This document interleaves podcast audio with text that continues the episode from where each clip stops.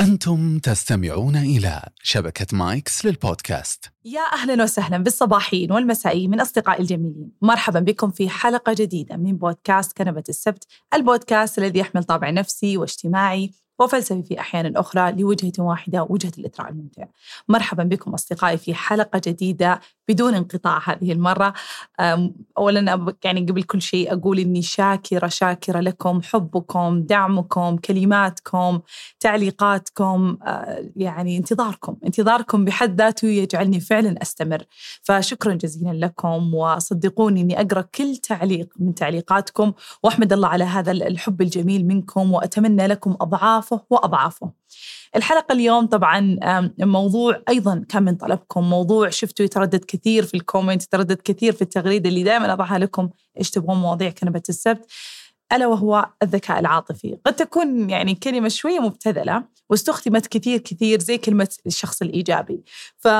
كلمة الذكاء العاطفي استخدموها مدربي الحياة زي ما يسمونهم لايف كوتش الأشخاص اللي يسوون دورات كيف نطور الذكاء العاطفي فأصبح الناس تعتقد أنه هذا الشيء مبتذل ف هو غير صحيح إذا مبتذل فهو غير صحيح.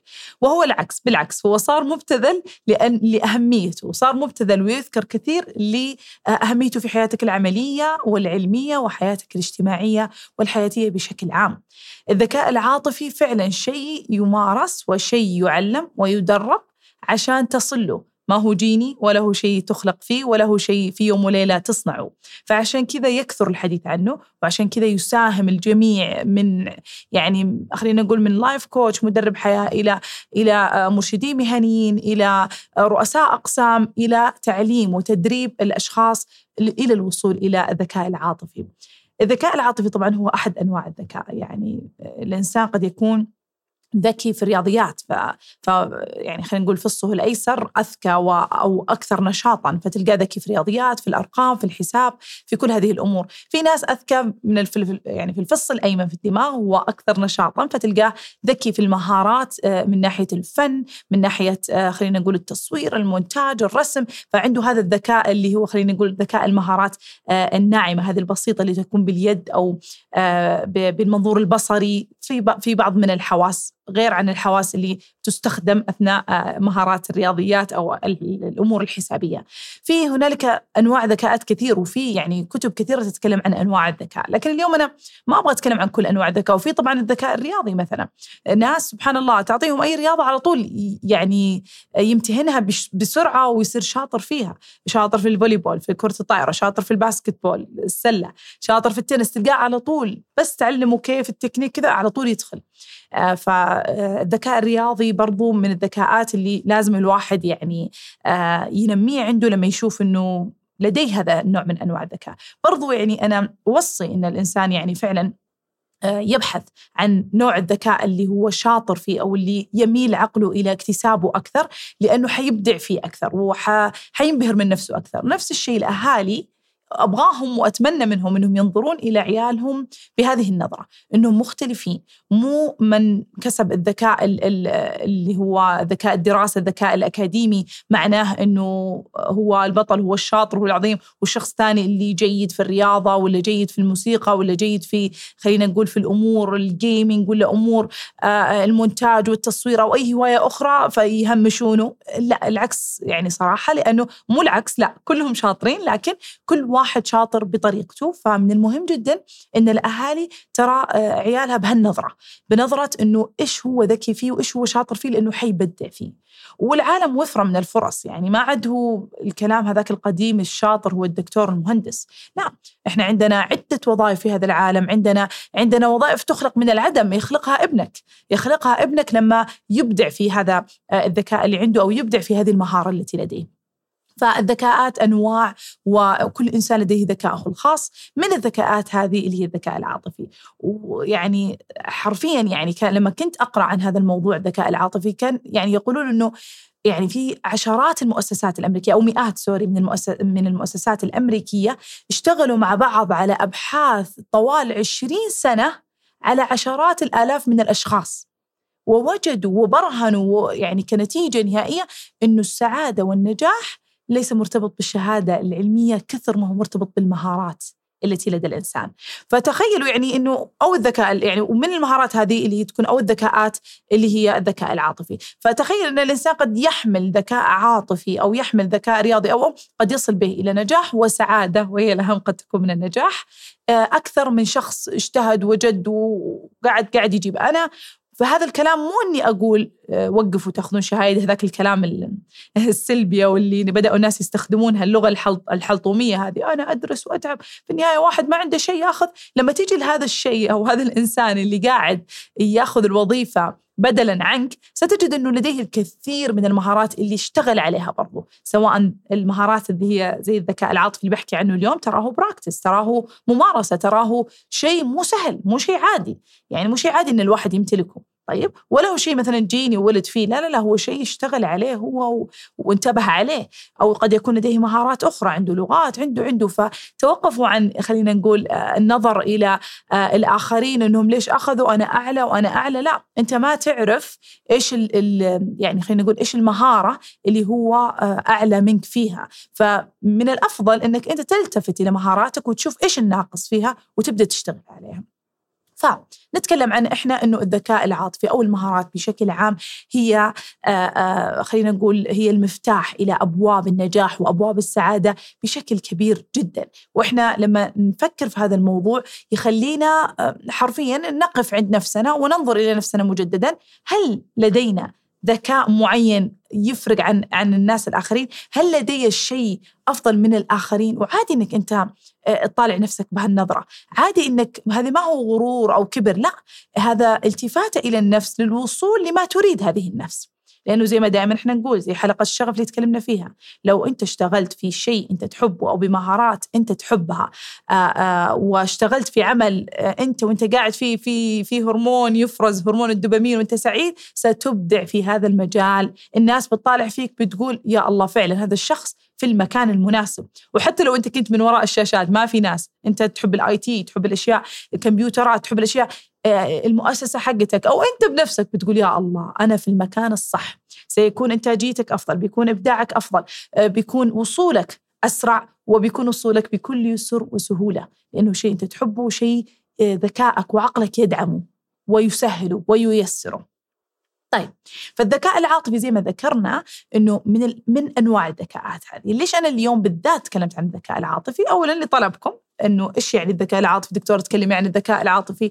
أيضا لأهميته زي ما قلت آه، كل الناس تكلمت عنه فليش أنا ما أتكلم عنه؟ آه ثالثا طبعا لأنه من الأشياء اللي أنا مؤمنة إنه ساعدني كثير في حياتي وشفت أمام عيني كثير من الناجحين من الناس المقربة مني إنه ساعدهم بشكل كبير جدا في وظائفهم في سير حياتهم في خلينا نقول في حياتهم حتى الاجتماعية. فبعد هذه المقدمة الطويلة كلها نعرف الذكاء العاطفي. إيش هو الذكاء العاطفي؟ عرفه أحد العلماء آه، العالم كيمس من عام 2000 يعني هذا الكلام جدا بعيد يعني.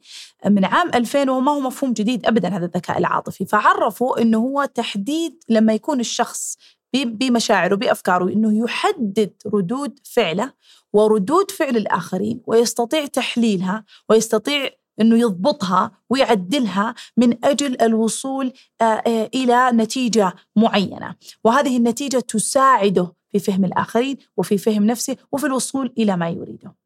فهذا هو بالضبط الذكاء العاطفي، الذكاء العاطفي لو بنقول المعنى العام، المعنى العام اللي أنا أبغى أطلع منه في هذه الحلقة إنك تفهم نفسك تفهم أنت ليش رديت بهذا ليش صار هذا ردة الفعل هذه؟ ليش صار هذا الشعور؟ وتفهم ردود فعل الآخرين. تخيل إنك إذا أنت وصلت إلى هذه المرحلة إنك تبدأ تفهم ردة فعلك وتفهم ردة فعل الآخرين كيف بتكون في العمل؟ كيف بتكون مع شريكك؟ كيف بتكون مع عيالك؟ بتكون جدا مرتاح. مو عشان هم ريحوك لا لأنك أنت بدأت تعطي المبررات اللي أنت فاهم ليش قاعد يحصل هذا الشيء. أنت فاهم ليش قاعد آه، يقول هذا الشيء.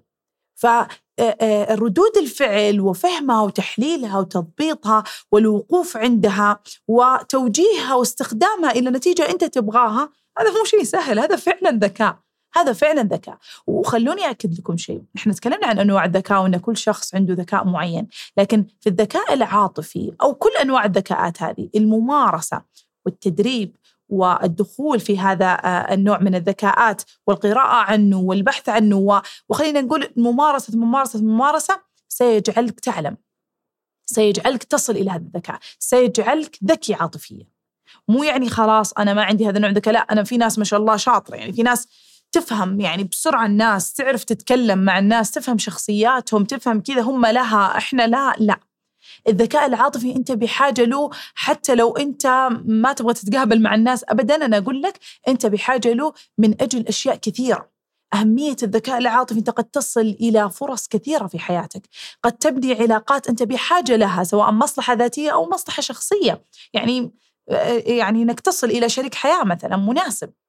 ما حتكون بدون بدون ما إنك تكون ذكي عاطفيا وتفهم الشخصيات وما تنخدع مثلا ما تنخدعين برجال معينين وأنت ما تنخدع ببنات معينين لأنك أنت ذكي عاطفيا، أنت فاهم الشخصيات، أنت فاهم هذا الشخص ليش قاعد يتصرف كذا، أنت فاهم فيحميك يحميك كثير من من الوقوع في الخيبات بسبب الأشخاص، حتى في اختيار شريك البزنس مثلا، حتى في اختيار آه، خلينا نقول آه، أو اختيار الزملاء داخل بيئة العمل والثقة فيهم، من اللي تثق فيه، من اللي لا، الذكاء العاطفي العاطفي يساعدك على بناء علاقات جيدة ويحميك من العلاقات السيئة. يعني هذا خلينا نقول مختصر أيضا يساعدك على الوصول لفرص. لا تعتقدوا لما أنا أقول أن الذكي عاطفيا يصل إلى فرص عشان والله يعرف يقنع ولا عشان يعرف يلعب بالكلام ولا عشان يعرف يسحر اللي أمامه. هذا غير صحيح. هذا متلاعب. هذا خلينا نقول أنه شخص غير سوي. يعني حتى إحنا في في في الأبحاث النفسية وفي الطب النفسي خلينا نقول الشخصية ال antisocial اللي هو الشخصية المعادية للمجتمع هو اضطراب اللي يستخدم لغة منمقة هو ما عنده شيء هو صفر على الشمال ويستخدم لغة منمقة ويتلاعب بالكلمات حتى يصل اللي يبغاه. هذا صفة غير حميدة أصلا. فلما تكون في الواحد نشك إنه قد يكون هو شخصية مضطربة لكن لا الذكاء العاطفي تكون لديك أنت مهارات لديك كل شيء أنت تبغاه أو كل شيء تبغاه المؤسسة لكن أنت تستطيع أن تظهر هذا الشيء لهم تستطيع أن تعبر عنه بالكلام. الذكاء العاطفي هو شيء أنت تملكه بس أنت تستطيع أنك you express أنت تقدر أنك تعبره آه، بعواطفك أو بكلامك وبتعبير جيد. وعندما يردون عليك أو يتكلمون معك أنت تفهم هم إيش يبغون. من حكيهم هذا. ما ما تفهمها إنه أوه هم مو حابيني هم ما يبغوني آه، إيش كلامهم ذا جرحني. لا أنت ذكي عاطفيا تفهم انه ما في شيء الموضوع شخصي. الأمر ما في شخص أنا ابدا. فبتفهم إنه آه هم يبغوني أقول كذا كذا يبغون مني كذا كذا أوكي أنا فهمت. فأنت تستوعب وتفهم الموضوع بشكل أكبر جدا لأنك مو عاطفي جدا. الذكاء العاطفي لو أنا أعرفه بمفهوم الخاص إنه هو الاتزان ما بين المنطقية وما بين العاطفة. إنك تكون إنسان منطقي في نفس الوقت إنسان عاطفي. لأنه زي ما يقول في أحد الباحثين جولمان يقول الحياة بد يعني مو إنك تجردها من ال ال الوجدان تماما تكون منطقي عشان تمشي في الحياة لا. يعني يقول جولمان إنه الحياة بدون وجدان هي كصحراء قاحلة مميتة تبعدك عن الحياة الحقيقية أو تبعدك عن جمال الحياة الحقيقية. ففعلا صحراء قاحلة إذا أنت كنت بدون وجدان. لازم يكون الوجدان موجود. الوجدان اللي هي العاطفة وأي شيء يخص العاطفة. فالاتزان ما بينهم أنك تكون إنسان عملي إنسان منطقي إنسان آه، ماشي بالبراهين وال, وال... خلينا نقول الداتا والمعلومات اللي عندك في نفس الوقت تفهم وتتفهم المشاعر اللي أمامك أو ردات الفعل اللي أمامك وتفهم وتتفهم ردات الفعل اللي لديك أنت أو المشاعر التي لديك أنت. فهذا الاتزان ما هو بسهل عشان كذا أقول لكم إنه الذكاء العاطفي ما تقدر أنت في يوم وليلة. لازم في كل مرة تضع نفسك في مواقف في مواقف في مواقف. تقابل ناس تقابل ناس. تحضر اجتماعات تحضر إيفنتات تحضر أشياء تقابل مع ناس. ممارسة ممارسة. لازم اختلاط مع الناس حتى يصبح لديك الذكاء العاطفي اللازم الأشخاص اللي يسمونهم introvert اللي هم الشخصيات الانطوائية بزيادة ما ما هم ما يعتبرون مضطربين نفسيا لا. فهو يبغى يكون introvert يبغى يكون شخص يعني خلاص هذه طبيعته تعلم كذا هذه بيئته هذه تربيته فوصل إلى هذه المرحلة. قد يكونون أصعب أشخاص يصلون إلى الذكاء العاطفي في مدة قصيرة لأنه مشوار طويل إلى يدخل في الناس إلى ينفتح للناس إلى يروح آه، للناس بعدها يبدأ يمارس آه، هذا الذكاء العاطفي بالستبس اللي بقولها. لكن إذا أنت كنت شخص نوعا ما تشوف نفسك مو شرط اجتماعي مرة بارتيز ودنيا لا لكن لديك المهارات اللازمة أنك تسولف مع الزملاء تسولف مع الأصدقاء تستطيع أنك تجيب سالفة يعني اجتماعي إلى حد ما وصولك إلى الذكاء العاطفي مو بعيد أبدا. لكن أنا ما أقدر أوعدك قد إيش أنت سرعتك في التعلم في الذكاء العاطفي. أنا يعني بنفسي آه، أرى أن يعني الذكاء العاطفي عندي ينمو آه، ببطء يعني لأنه زي ما قلت يعني إحنا في النهاية في الحياة إحنا مو في كل يوم بين الناس. ف في كل مرة في كل ايفنت أو أقول أوه المفروض إني رديت كذا المفروض إنه صار كذا المفروض فأعلم نفسي في كل مرة لأني أراقب نفسي في كل مرة. فلا زال الذكاء العاطفي أنا ما أقول أنا ذكية عاطفيا لا لكن أقول إني مهتمة بالذكاء العاطفي وأحب أن انميه في نفسي لأني مؤمنة. بأهميته من أجل نجاحي ومن أجل سعادتي. طيب فالذكاء العاطفي زي ما ذكرنا إذا إذا قالوا المؤسسات الكبيرة بعد أبحاث كبيرة إنه إنه يصل بك إلى نجاح وسعادة وإذا قلنا إن الذكاء العاطفي هو ذكاء ينمى عندك وأيضا العالم يعني كيمس اللي عرف الذكاء العاطفي قال هو ليس جيني ويستطيع أن ينمو وينمو وينمو حتى تصل آه، حتى يعني آه، من غير شر يعني نموت وتنتهي حياتنا في هذه الأرض. ف إحنا نستطيع أن ننمي هذا الذكاء ونستطيع أن نجيبه نستحضره ونطلعه عندنا أكثر وأكثر من أجل أنفسنا قبل أجل الآخرين. اذا ما هي الخطوات؟ إيش أنا أقدر أسوي عشان أصل إلى نجاح وأصل إلى سعادة وأصل إلى فرصة لبناء العلاقات وفرص وظيفية وفرص حياتية وفرصة لوصول إلى الشريك المثالي اللي مو بعدين أندم على اختياره أو أندم على يعني أندم على خلينا نقول على اختياره ف الأشياء أو الستبس خلينا نقول الخطوات اللي تبدأ فيها إلى الذكاء إلى بناء الذكاء العاطفي. العالم جول من نفسه اللي شرح إن الوجدان الحياة لابد أن تكون بوجدان، لما شرح الذكاء العاطفي قال هو تقريبا خمسة يعني خلينا نقول خمسة أقسام وكل قسم أنت تنميه في نفسك شيئا فشيئا. أهم شيء وأول شيء هو فهم الذات. وهذه أعتقد يعني أتوقع إني ما قصرت معكم في بودكاست كنبه من أول حلقة إلى اليوم اللي هو فهم الذات كل ما أنت التفت لنفسك جلست مع نفسك فهمت نفسك ليش أنا شعرت بكذا؟ ليش أنا أحس بكذا؟ ليش أنا اولا هذا الشيء بيساعدك إلى التخلص من المشاعر السلبية بوقت أسرع؟ وقلتها يمكن في حلقة آه، قنبلة موقوتة لما كنت أتكلم عن الفرق بين الحزن الطبيعي والفرق بين الدبريشن أو الاكتئاب. فكنت أقول أنه أنت لما تحزن فجأة ومزاجك يتغير فجأة آه، ستجد نفسك أنه في ترى سبب فيه بس أنت لازم تجلس وتقول ليه؟ ليه حصل هذا الشيء؟ ليش؟ ليش أنا الحين زعلان؟ عشان يطلع في مخك الشغلة اللي زعلتك وتبدأ تتجنبها بشكل أفضل وتبدأ تفهم أنه هذا الشيء يزعلك وإلى آخره. فتفهم نفسك أكثر مع تحليل المشاعر. فأولا فهم الذات. بعدها تنظيم الذات اللي هي نفس اللي شرحته. سو فهم الذات إنه أنا الحين أنا زعلان. اعرف اني زعلان. لما أكون غضبان أعرف إنه غضبي هذا أصله زعل. أنا عشان تهاوشت مع شريكي فعشان كذا أنا الحين غضبان على عيالي أو عشان كذا أنا غضبان على على زملائي أو الموظفين اللي عندي. ففهم الذات إنك تفهم إيش قاعد تشعر فيه الآن. تنظيم الذات إنك زي ما قلت قبل شوي إنك تحلل هذه الذات تحلل هذا الشعور تحلل هذه العاطفة اللي عندك وليش حصلت ولماذا لماذا هذه زي ما قلت إنها تساعدك في الوقت الحالي وتساعد إلى بناء ذكاء عاطفي عندك أكثر. إلى درجة إنه يوصلك إلى النقطة الثالثة اللي هو التعاطف. تصير تفهم الناس أكثر.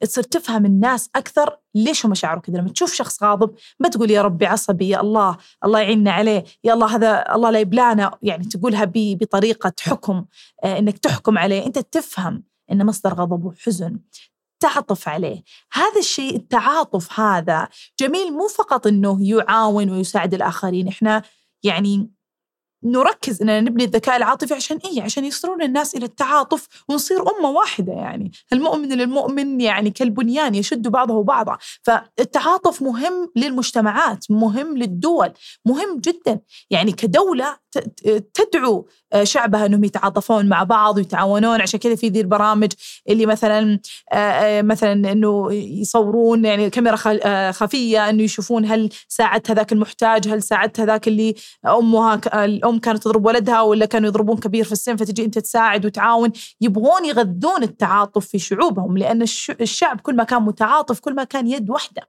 من الذكاء العاطفي إنك أنت تنمي التعاطف عندك. ولو كان عندك ذكاء عاطفي سينمى التعاطف عندك فهي دائرة كذا.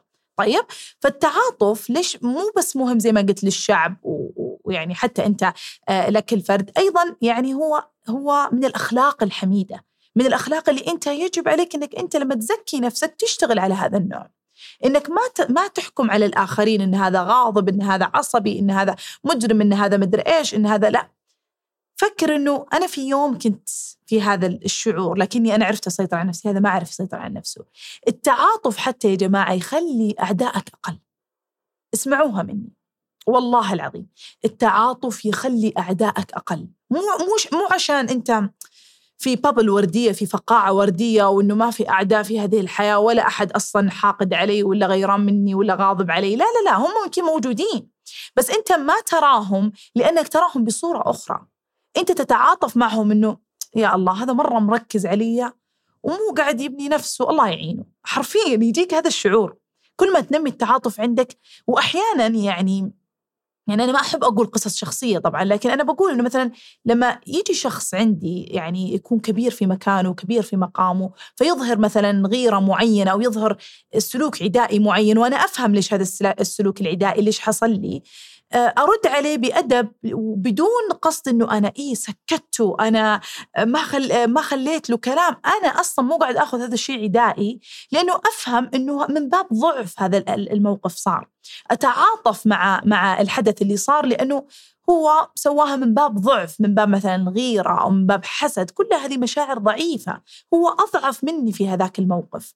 فأنا أتعاطف معه فأرد عليه باحترام أو بأدب أنه شكرا آه، أنك مثلا حذرتني هذا الشيء وشكرا أنك فهمتني على هذا الشيء. وأنا أعرف أنه هذا من مصدر غيرة أو حسد لكن أنا أقول شكرا كذا ويعطيك العافية يعني فأعطيه كم من كلمة إيجابية إنه آه، إن شاء الله يعني نرى مثلا مثلك ونرى يعني أعطيه أعطيه كلام أحفزه وأفهمه إنه ترى أنت كبير في مكانك. أذكره أذكره بأنه ترى أنت كبير أنت كبير. لا لا تسوي هذا الموقف. فهو يحرج يصير يحرج وعلى طول يبدل كلامه ويغير في كلامه فيرجع إلى واقعه. فمن الجميل لما إحنا نكون متعاطفين إحنا نعدل بعض ترى نحسن بعض. مو لازم هذا يكون شريكي ولا صديقي ولا أخي. حتى الناس العامة الناس العامة الأعداء يعني اللي زي ما نقول. طبعا الأعداء مو شرط زي ما قلت العداوة العداوة الكبيرة حتى تكون عداوة صغيرة. ف فتؤدبهم تهذبهم فتصير أنت كذا ذو أثر جيد ذو أثر إيجابي على الآخرين حتى الأشخاص اللي كانوا بيسيئون لك يبدؤون يسوون U-turn ويرجعون فما يصير لك أعداء. يعني حتى ما, ما تقدر تذكر اسم هذا الشخص إنه كان عدو في يوم ما أو كان مضاد لك يوم ما لكنك أنت ذكي كفاية إنك تفهم إنه كان في أشخاص ضدك أو كان في أشخاص مو مؤمنين فيك مثلا أو أو أو إلى آخره وكانوا استخدموا أسلوب غير جيد لكنهم تراجعوا. لكنهم آه، فهموا فهمتهم أنت. فالذكاء العاطفي لما يوصل إلى تعاطف يجعلك آه، خلينا نقول ذو أثر إيجابي على الآخرين. الذكاء العاطفي كله أكثر الأشخاص المؤثرين لديهم ذكاء عاطفي عالي أكثر من الآخرين. حتى اللي تشوفه مؤثر للأسف يعني بصورة سلبية مثلا اشتهر بشيء سلبي لكن استمرت شهرته بتجد أنه عنده ذكاء عاطفي هو متفهم أو محب لمتابعينه يعطيهم الشيء اللي يبغونه. آه مو أنه بطريقة غير سوية زي ما قلناها قبل لا.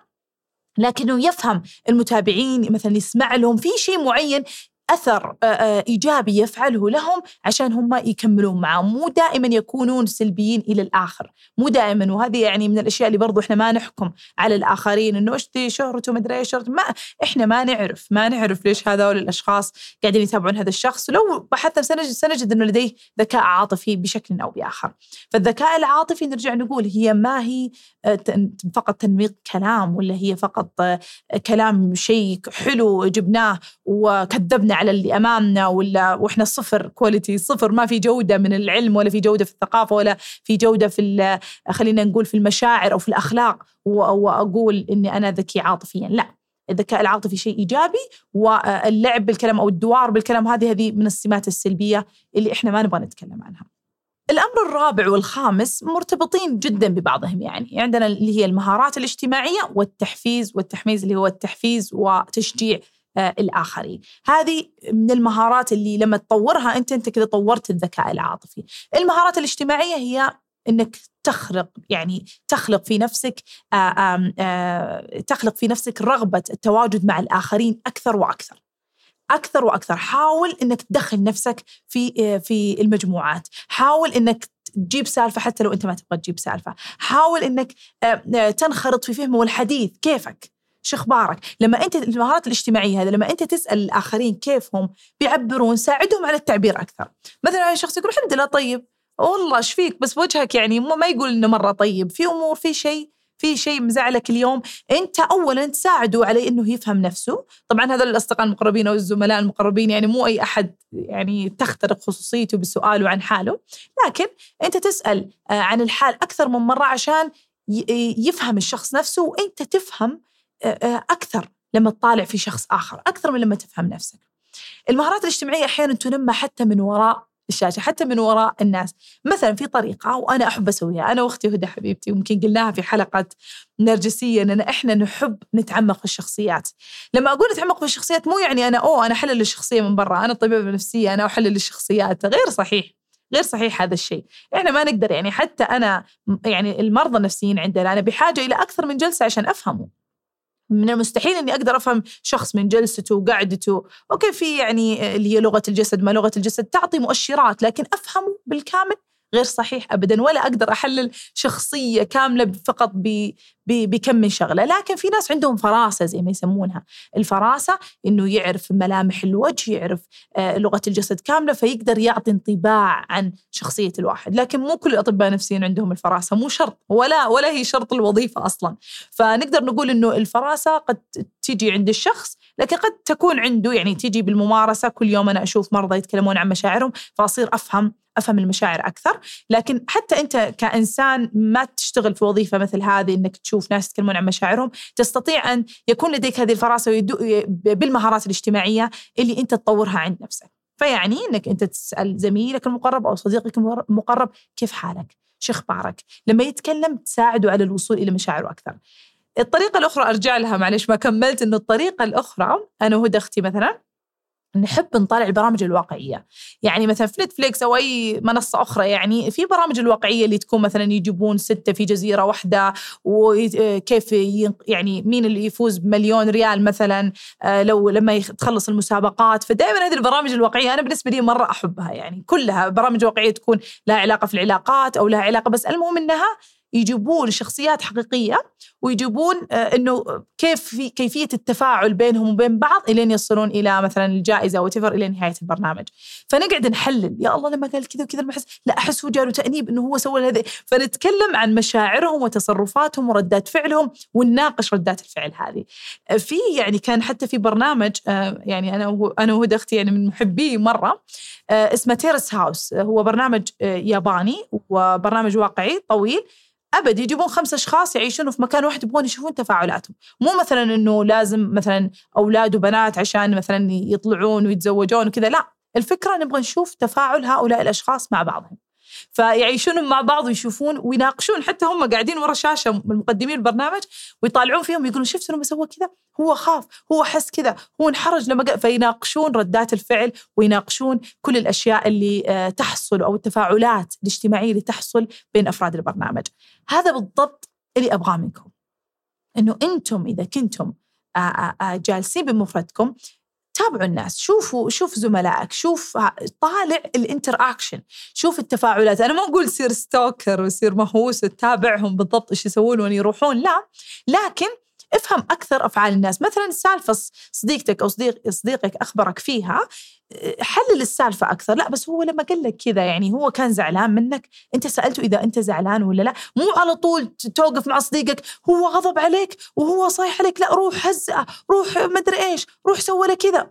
لا اسمع أكثر. مو عشان تنصف الآخر فقط عشان تفهم أكثر كل الحدث وتصير تفهم أكثر الناس. فهذا يعني حتى حتكون منصت رائع حتكون شخص رائع لما لما أنت تكون تحلل السالفة لما تسمع صاحبك يقول لك إياها أو يفضض لك إياها تفهم أكثر منه نفسيات الناس وتفهم أكثر السالفة عشان تساعده بشكل أفضل.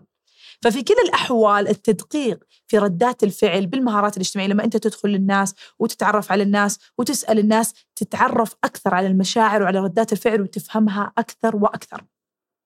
وأخيرا التشجيع والتحفيز اللي قلناها هي من المهارات الاجتماعية اللي أنت تقدر إنك تدفها في نفسك، تقدر يعني خلينا نقول تضغط نفسك إنك تسويها عشان ينمو عندك الذكاء العاطفي. يعني لما شخص من زملائك نجح في شيء اسعد له صفق له نادي الجميع شوفوا ما شاء الله فلان صفقوا له كون من هذا الناس المبادرين في التشجيع مو آه الله يوفقك وتلف وجهك لا.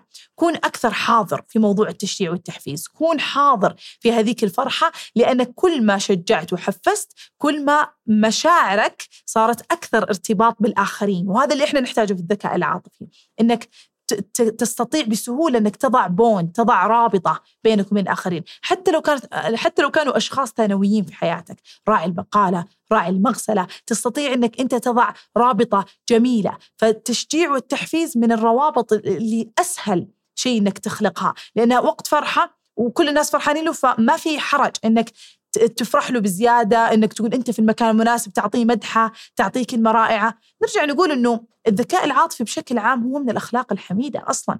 عندك التحفيز عندك التعاطف عندك فهم الذات اللي هي تزكية النفس اللي نتكلم عنها وعندك تنظيم الذات اللي هي تزكية النفس بصورة أدق. فكلها من من الأشياء اللي أصلا يعني الدين يعني يرغب فيها أو يحث عليها. فأنت فقط لما ترتبها بهالطريقة وتبدأ تشتغل على هذا الذكاء العاطفي بهذه الصورة تفهم أن الذكاء العاطفي مو مجرد كلمة مبتذلة. هو مفهوم يجب أن يكون لديك ومو ترى يجب أنت تقدر أنك تعيش حياتك وما ما حتموت.